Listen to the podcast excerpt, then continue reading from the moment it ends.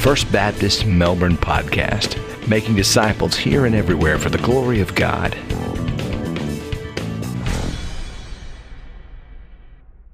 Good morning, church family. Uh, I am missing all of you so much and praying for you each day that the Lord would keep you in the grip of His grace. Uh, if you have your Bibles today, and I hope you do, would you turn with me to Acts chapter 1?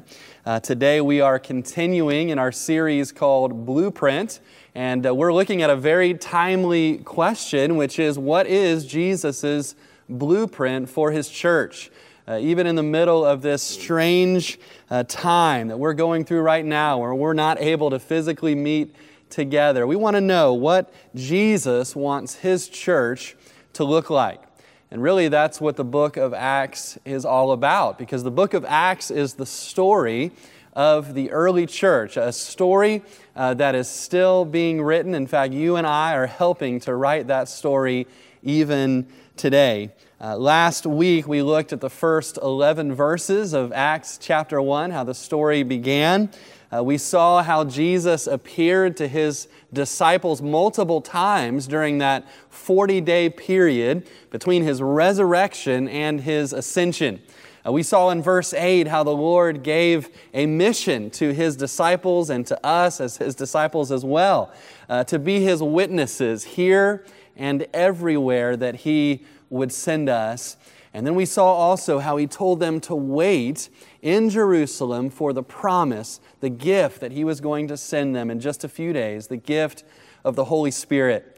And then we read in those final few verses, verses 9 through 11, how Jesus ascended to the Father, how the disciples uh, were staring off into the sky when two angels came and stood before them and essentially said, Why do you keep staring off into the sky? This same Jesus uh, that you have seen go into heaven is going to return in the same manner uh, that you saw him go. And so let's pick up the story right there at that moment, right after the ascension of Jesus in Acts chapter 1, verse 12. It says, Then they returned to Jerusalem from the mount called Olivet, which is near Jerusalem, a Sabbath day's journey. And when they had entered, they went up into the upper room where they were staying. Peter, James, John, and Andrew Philip and Thomas, Bartholomew and Matthew, James the son of Alphaeus, and Simon the Zealot, and Judas the son of James. These all continued with one accord in prayer and supplication with the women and Mary, the mother of Jesus, and with his brothers.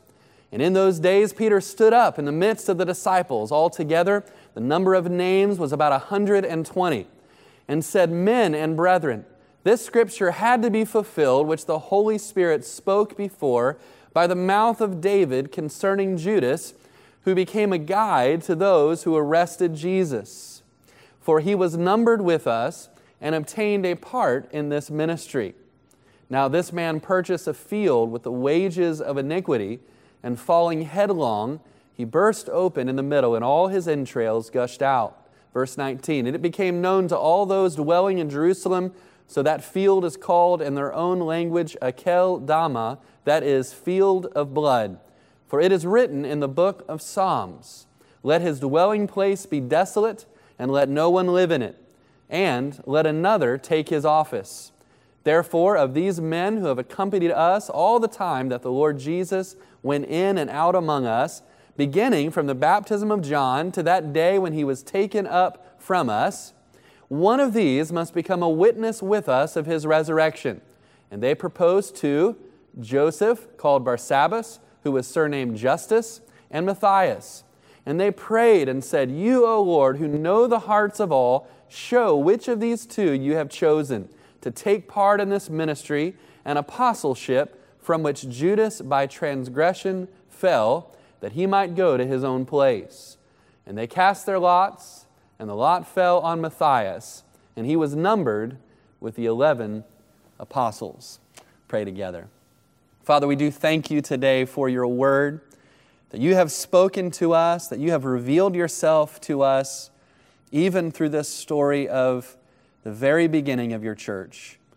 And we pray, Father, today that you might speak to us through your word. Help us to hear today, Father, what you want to say to each and every one of us. We ask it in Jesus' name.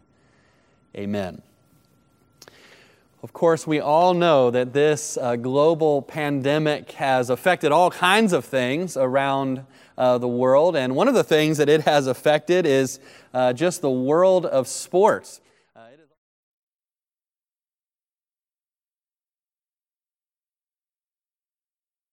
Of uh, college athletics as well, many other sports also.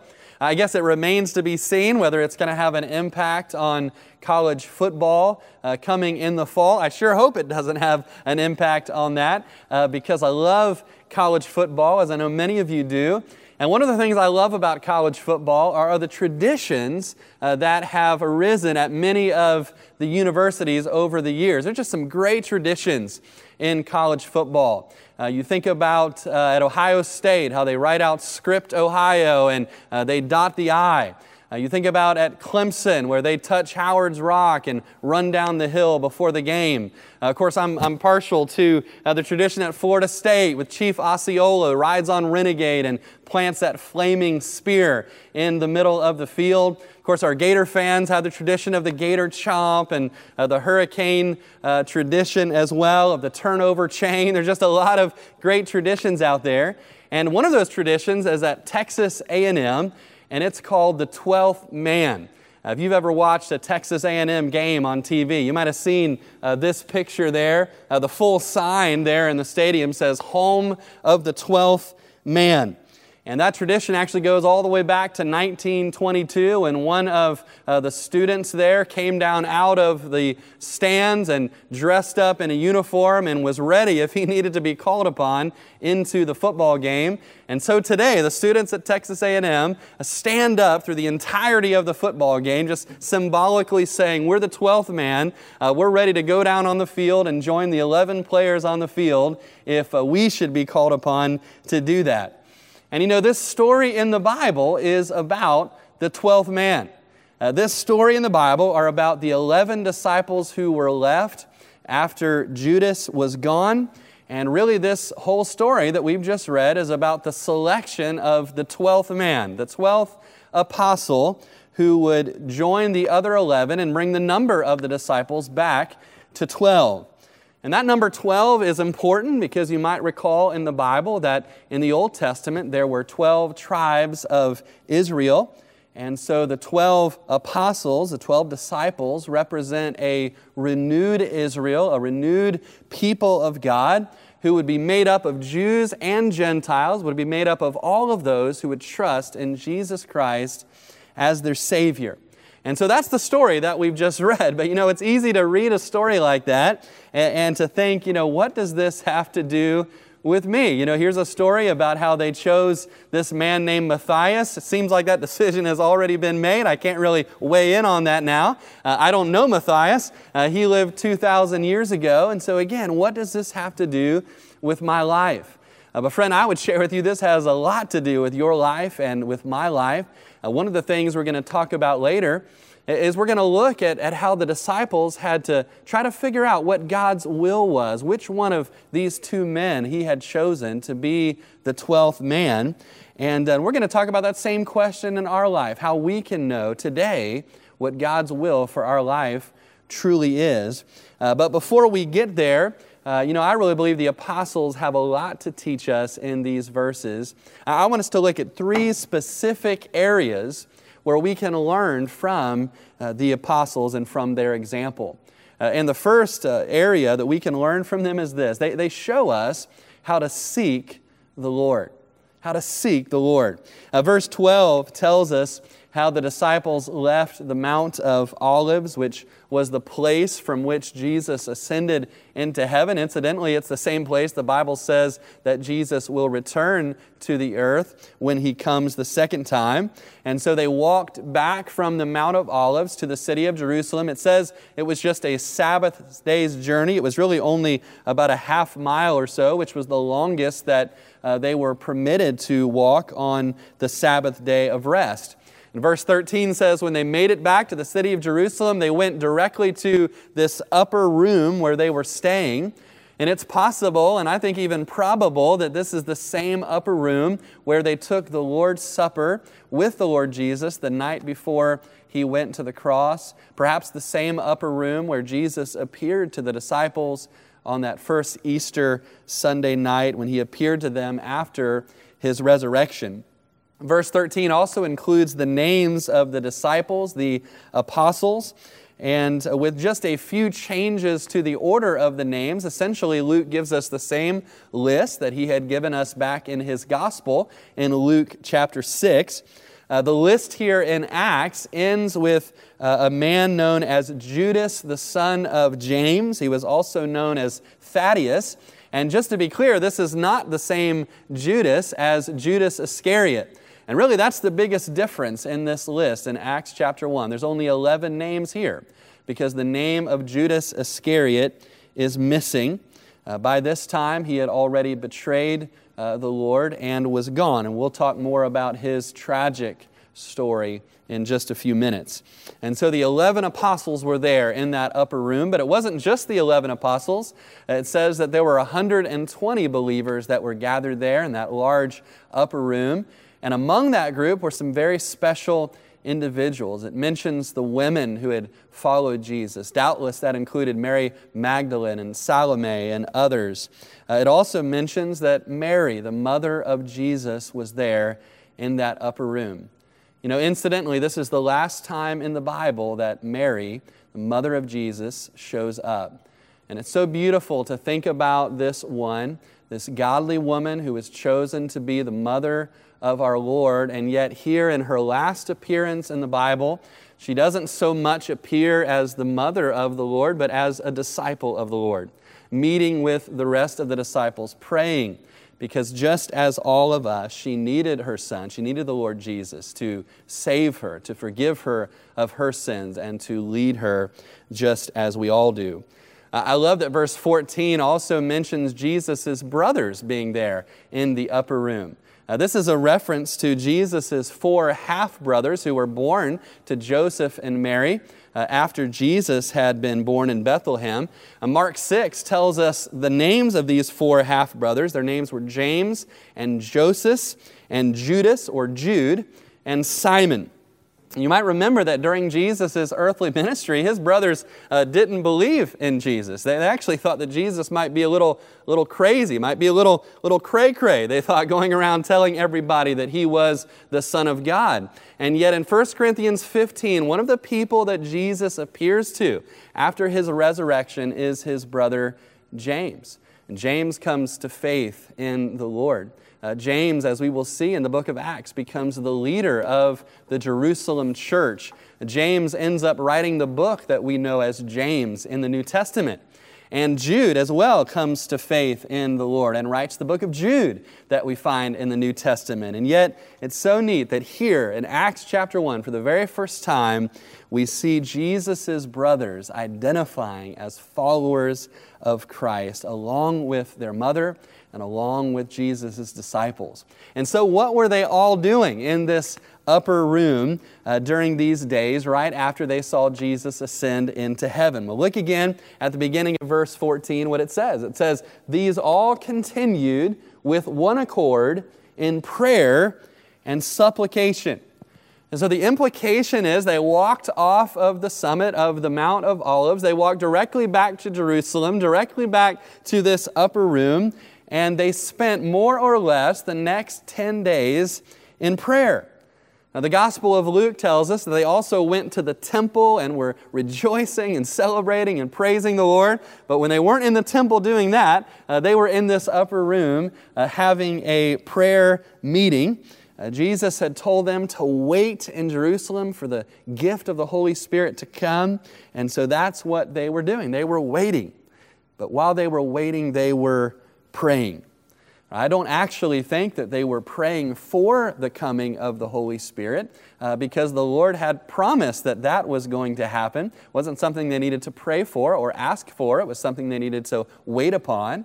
Uh, but I think that they were praying because they wanted to commune with God. They wanted to commune with the Lord Jesus, who had now been physically removed from their presence. I think they were also praying because they were asking God to prepare them and to equip them for this worldwide mission that God had just given to them. And so, in this time of waiting, they waited on the Lord. That's how they chose to spend this waiting time. And, and you know, as I thought about that and their example, you know, I thought about the fact we're in a waiting time right now. Uh, we, have been in a waiting time for more than 40 days now, and, and I thought about how similar these past 40 days or so have been to the 10 days uh, that the disciples were waiting on the Lord. Uh, because of this uh, virus, because of the stay at home orders that we have had, again, we've all kind of been in a waiting period. Where some of us are waiting to be able to go back to work. Uh, we're, we're waiting uh, to be able to go out of our house and do things that we normally do. We're just waiting on life to get back to normal. And, uh, and so we're doing what they were doing. We're, we're hurrying up and waiting because that's all that we can do in these days. But the question is, uh, how will we spend this waiting time that we have been given? Because here is the deal the Lord is giving us time to wait, not time to waste. Let me say that again. The Lord is giving us time to wait, not time to waste.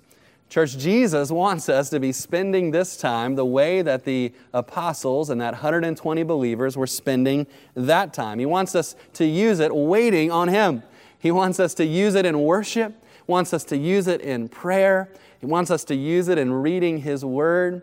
Uh, he wants us to use this time well.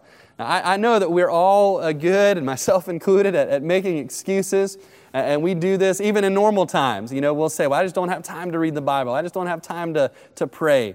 Now, we know if we stop and think about it, that's really not a valid excuse anytime because we always spend our time on whatever we deem to be the most important.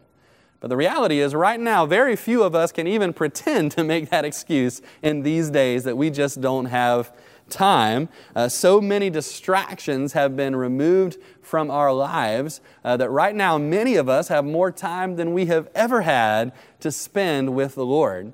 But you know, if we just trade out one distraction for another, if we just say, well, I, I, can't go out and do this or that, and, and I just have to stay at home, and, and, and so we just end up spending even more time on our phones, or we spend even more time uh, binge watching shows on Netflix, uh, then we can actually come out of this period of time no closer to the Lord than when we entered it. And what a tragedy that would be. Church, let's not allow that to take place in our lives. Let's not miss what God wants to say to us in these days. Let's seek the Lord. The apostles show us here how to seek the Lord. They also show us here in these verses how to trust the Lord. How to trust the Lord. Verse 15 says that sometime during that 10 day period between Jesus' ascension into heaven and when the Holy Spirit was given to the church in Acts chapter 2, sometime in those 10 days, Peter stood up and began to speak.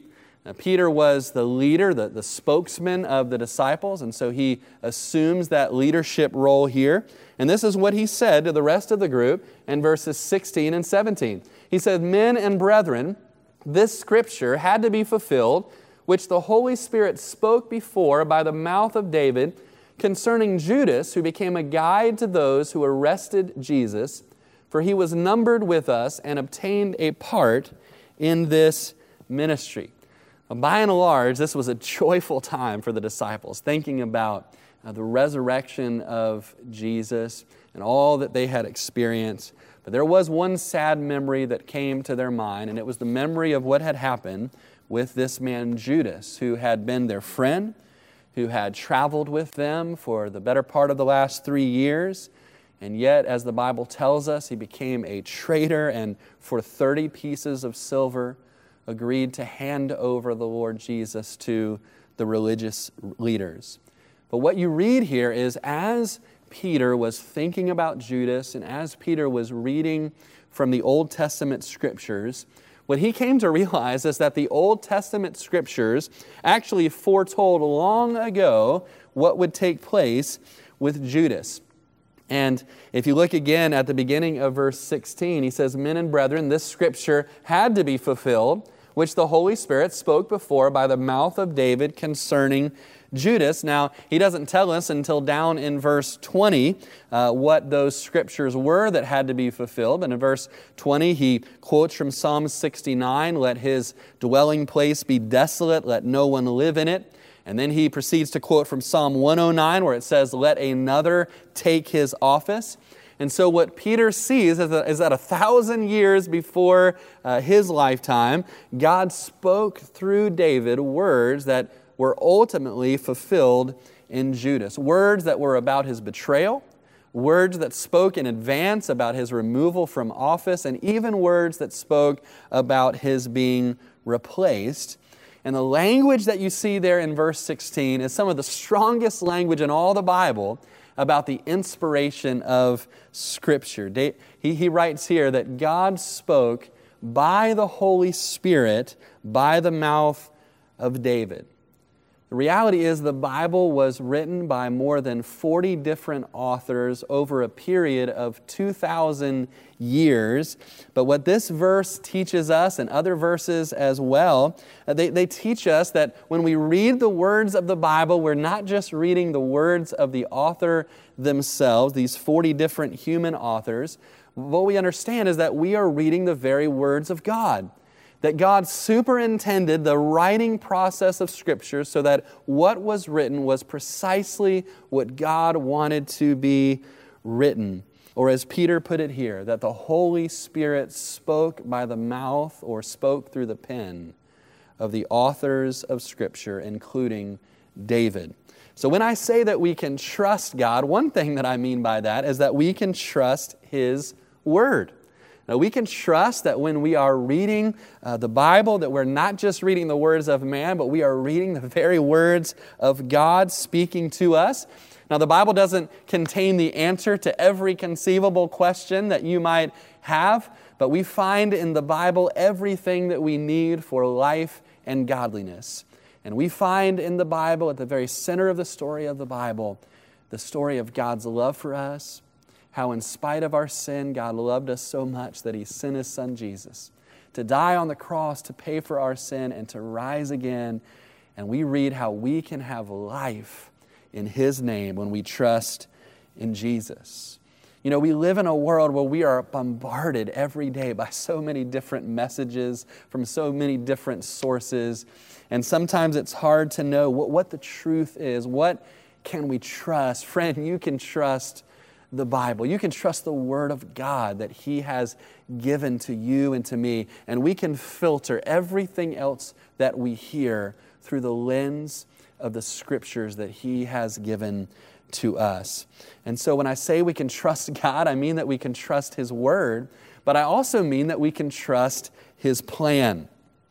You know, Peter tells us part of Judas's story in these verses. And again, what a tragic story it is. This one who, who walked with Jesus, who spent three years with Jesus, who, who heard what Jesus taught, who saw all of Jesus' miracles, and yet in the end betrayed him for 30 pieces of silver. What we read in the Bible is that after that deed was done, Judas felt so terrible that he took that 30 pieces of silver and he threw it down at the feet of the chief priest.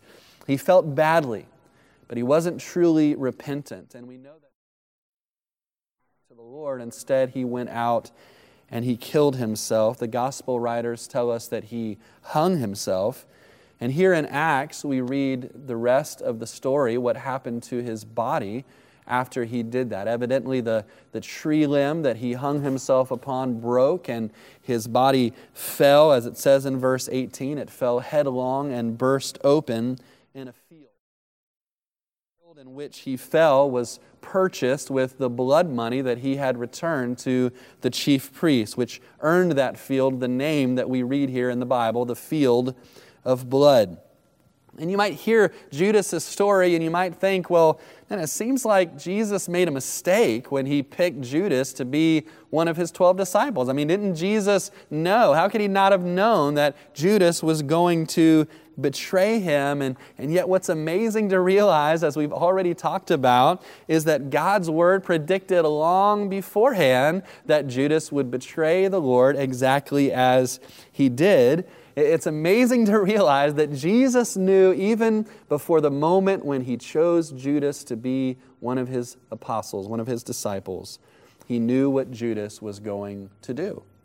Even in the upper room the night before the cross, Jesus knew what Judas was about to do, and he spoke to him those words What you must do, do it quickly. Now, to be clear, Judas was not a puppet. Now, what he did, he did voluntarily of his own accord because of his own wickedness that was in his heart. And yet, how amazing to remember that what he freely did was also a part of God's eternal plan to save us. Because through the treachery of Judas, Jesus was delivered over to his death. Through Jesus' death, our sins were paid for. And because our sins were paid for, we can be forgiven and we can live with God forever and ever. Friend, even the evil actions of evil men and women do not change God's eternal plan or keep it from coming to pass. And so, friend, you can trust God's plan today. Even in the middle of this situation with this coronavirus that has taken us by surprise, and it might have thrown things totally off kilter in your life. Uh, there might be some of you who are a part of this service right now, and, and, and this has affected your life in, in dramatic ways, more than I can even imagine. Perhaps you're even wondering right now uh, how you're going to be able to make ends meet, how you're going to be able to move forward with your business, with your family, with your life. Friend, I want you to hear today that you can trust God's plan for your life. If God can even use what Judas did as a part of his plan, then God can and will use even this, even uh, this thing that we could never have planned, that we would have never asked for. He can use even what's going on right now as a part of His good purpose in our lives if we will let Him and if we will trust Him. The apostles show us how to trust the Lord. The apostles show us here how to seek the Lord, but they also show us how to follow the Lord. You know, after Peter quotes from the Psalms about how Judas needs to be replaced, he lays out the prerequisites, the qualifications for this 12th man who would become the 12th apostle. You know, for pretty much any job that you uh, apply for, there's usually qualifications. It might say you need to have this degree or, or that degree or this many years of experience. Uh, that's what Peter does here. He gives two qualifications here. Uh, the first qualification is that this man uh, must have been a witness to Jesus' ministry all the way from the very beginning, from the baptism of John the Baptist to the end. Uh, the second requirement was that this individual had to be a witness to the resurrection. He had to have seen the risen Lord. Uh, this, this is kind of an aside, but what these two qualifications mean is that nobody today is qualified to be an apostle in this sense. Now, now in another sense, the word apostle just means a, a one who is sent and in that sense, we're all apostles. Every follower of Christ is an apostle. We've all been sent out on a mission from the Lord. But in this sense, as far as having a position or an office or the title of an apostle, nobody today is qualified to be an apostle because none of us have witnessed uh, the ministry of the Lord from its beginning or seen with our physical eyes the resurrected Christ. So we do not meet the qualifications. This office of an apostle was a unique office for when the church was first being built. That's why the Bible says the church was built on the foundation of the apostles and the prophets. And what we read next is that the names of two men were put forward. Uh, probably, we can't be sure, but probably they were the only two men who fully met the qualifications that Peter had just laid out. And verse 23 tells us their names. It says here in verse uh, 23 and they proposed two Joseph, called Barsabbas, who was surnamed Justus, and Matthias. Now, Uh, if I had to choose between one man who had three names and a man who just had one name, I would go with the one who just had one name too because it was easier to remember. Uh, but and in the end, it, it, did end up choosing the one who had the one name, Matthias. But they didn't choose him for that reason. They, they wanted to know which one of these two men the Lord had chosen. Listen to their prayer in verses 24 and 25. They prayed and they said, "You, O Lord, who know the hearts of all, show which of these two you have chosen to take part in this ministry and apostleship from which Judas by transgression fell, that he might go to his own place. Jesus was the one who had selected the other 11 uh, apostles. And so they were asking Jesus, even from heaven, to be the one who chose the 12th apostle. Uh, they, they knew, Jesus, you've already chosen this 12th apostle just as surely as you chose the 11 of us. And so, would you be so gracious to show us now who is this 12th man that you have chosen? And verse 26 says that after they prayed, they uh, drew lots in order to determine the name. Uh, probably they took two stones and wrote down the names of these two men on those stones. They probably put them in some type of a container and, and shook them, and then either drew out a name without looking or, or perhaps let one of the stones tumble out onto the ground. And uh, they believed that God was able to show them through that process the name of the man that He had chosen. Now, now we might read that and we might say, well, that, that kind of seems a little juvenile to choose that way, or, or maybe even seems like a form of gambling that this is how they would determine that. And yet, in the Old Testament, this was a God sanctioned way uh, of choosing and making a determination. In fact, in Proverbs 16 33, uh, this is what we read about that. It says, The lot is cast into the lap, but its every decision is from the Lord. And so they believed that the Lord would answer through this process. And so they cast lots. The lot fell on Matthias, and he became the 12th man, the 12th apostle. But you might ask the question well, what does that mean for us? Does that mean that uh, when I have a difficult decision to make between two options, that I need to go out and get myself uh, some rocks or some sticks and I, I, need to cast lots in order to make uh, that determination? I believe the answer to that is no. Uh, because you know what, and this is so interesting to me, uh, right here in Acts chapter 1 is the last time in the entire Bible that you read about the use of lots. Acts chapter 1 is the last time this happens, and I believe that's because of what happens in Acts chapter 2. That we're going to see next week that the Holy Spirit was given to His church. We don't need to use lots anymore to try to determine what God's will is because He has filled us with His Holy Spirit from the moment of our salvation. And His Holy Spirit promises to guide us and to lead us into all truth. And so, just with the last couple of minutes that, uh, that we have, uh, I just want to share a few thoughts with you on a question that's, that's probably the question I get more than any other. Uh, folks will ask me, and here's the question People will say to me, Pastor, how do I know God's will for my life? Uh, you might be asking that question right now. You might be saying, well, you're saying we shouldn't use lots like they did because we have the Holy Spirit. Uh, but, but I still don't know how, how to know what God wants me to do in a certain situation. And Maybe you have a big decision that's uh, in front of you. It's probably not to select the 12th apostle. Maybe it's a decision about uh, which college to go to, or which job to take, or uh, where you should move. Uh, maybe a question about who to marry. I, I, don't know what that question is that is on your heart uh, right now, but it's something we all wrestle with as believers. How do we know what God's will is for our life. And, and so, very quickly, I want to share with you five practical steps uh, that you can take as you seek to discover what God's will is for your life. Uh, here, here's the first uh, of those five steps immerse yourself in God's Word and with God's people and on God's mission. You know, we'll talk more about this in just a moment, uh, but knowing God's will starts with surrendering our life to the Lord Jesus Christ accepting Him into our hearts as our Savior and our Lord. That, that's where the path of following God's will for our life really begins. And then you want to immerse yourself in the study of God's Word. You, you want to surround yourself uh, with godly people, other believers who, who are seeking to follow God with their life. And that's so important so that all of the decisions that we make from that moment of salvation on need to be made through a lens that is a biblical lens, a lens that is a godly lens. Uh, you know, that last part I mentioned there about God's mission. Uh, you know, even this decision in Acts chapter 1 was really about the mission of God.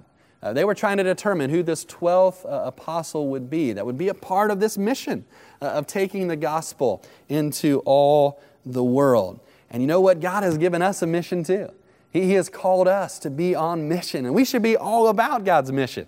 And so that lens of the mission of God needs to be a lens through which we make major decisions in our life. You know, just to get really practical on this for just a moment, to speak to uh, college students for just a minute. If you're a, a graduating college student and you're wondering right now uh, about what, what is that first job that I need to take uh, out of, of college, uh, maybe to think about uh, not making that selection based on where you want to live or, or based on where you might make the most money, but maybe making that selection based on where I can be a part of the mission of God in the world. Uh, where can I go? Maybe to be a part of a church plant. And maybe to be a part of a mission work somewhere else in the world. Where can I go uh, where I can use my life, even the next couple years of my life, in the most strategic way for the glory and the mission of God on the earth. You want to talk about a countercultural way to live? Uh, that's a way to make a decision that will not make sense to your lost friends who don't know Christ. And yet, this is the lens through which God would have us make decisions. Here's number two second step make sure that you are obeying what God has already told you. I know that there are specific decisions that we all need to make in life. Uh, there are decisions we're not going to find a chapter and a verse for in the Word of God. But I always tell folks, I believe that 95% of God's will for our life is already found in the Word of God. It's the same for you as it is for me. There's so much of God's will for our life that we already know. We know that His will is for us to trust Christ, His will is for us to follow Him and to be baptized, to be a part of a local church. His will for us uh, is that we would live to make disciples, that we would live holy lives, and on and on it goes. And so, what we don't want to do is this. What we don't want to do is, is be asking God, God, would you please show me uh, what I need to do with this decision in my life? When in the rest of our life, we have no regard at all for what God has already told us to do. And what we need to do is to begin by obeying what God has already said, and then look for His leading and His direction in the decision that's in front of us. Then, when it comes to that specific decision, uh, I agree with the next three uh, simple steps that I first uh, learned from teacher Jim Shaddix. Uh, we need to, number three, we need to do our homework. And number four, we need to ask God. And number five, we need to make a decision and we need to trust Him. And we need to do our homework on the decision that's in front of us. It may be the more that we dig into that, it becomes clear that only one of those choices uh, is one that will honor the Lord. And it may be that as we dig into that, that, that both of those paths are, are paths that would please the Lord. We, we can't decide between them. That's actually the situation in Acts chapter 1, wasn't it? Both of these men fit the qualifications. They didn't know which one the Lord had chosen. And so then we need to pray. We need to take this matter to the Lord and trust that He will give us wisdom when we ask Him for His wisdom. And then after we have prayed and sought the Lord and perhaps godly counsel, if He leads us to to do that. Well, then we need to make a decision and we need to trust Him. And we don't need to live in fear and, and, and worry, but we can trust that when we are seeking after God, that He is leading us in His path. You say, well, how can I know that? Well, there's a promise in the Word of God. I want you to look at these words from Proverbs chapter 3. This is a great passage for, especially for young people, but really for every single one of us. And I want to close with these words of Scripture.